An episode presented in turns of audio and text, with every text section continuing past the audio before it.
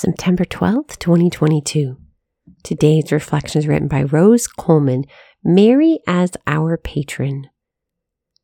Blessed are you, O Virgin Mary, who believed that what was spoken to you by the Lord would be fulfilled. Luke 145. The church honors Mary in a special way today as we honor and celebrate the optional memorial of the most holy name of Mary. Let's receive this invitation to pause and reflect on the holy name of Mary. Over 800 years ago, St. Bernard of Clairvaux wrote a famous homily about the name of Mary. He wrote, In dangers, in doubts, in difficulties, think of Mary. Call upon Mary. Let not her name depart from your lips. Never suffer it to leave your heart. And that you may more surely obtain the assistance of her prayer, neglect not to follow in her footsteps. With her as a guide, you will never go astray. There have been many saints who've died with the name of Mary on their lips. Our Heavenly Mother prays for us now and at the hour of our death. I have a very vivid memory of my family's last visit with my 99 year old great grandmother before she died.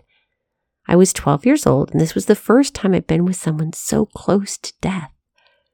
My great grandmother was unresponsive to us when we arrived at her nursing home room. We noticed a cassette tape player near her bed with a recording of the rosary on it. My family played the recording and began to pray the rosary together.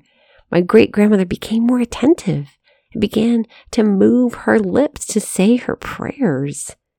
These prayers were deeply written on her heart. I wonder how many thousands of Hail Marys she'd said throughout her life. What an unforgettable witness to see how my great grandma did not let Mary's name depart from her lips even in her final days. Let us take Mary as our patron and be formed by her immaculate heart. Keep the name of Mary on your lips and say with her, My soul proclaims the greatness of the Lord. My spirit rejoices in God my Savior. Luke 1 46. Lord Jesus, we thank you for this day and for this sisterhood. We thank you for the gift of your mother. May she always pray for us and hear our prayer. We ask this in your holy and precious name. Amen.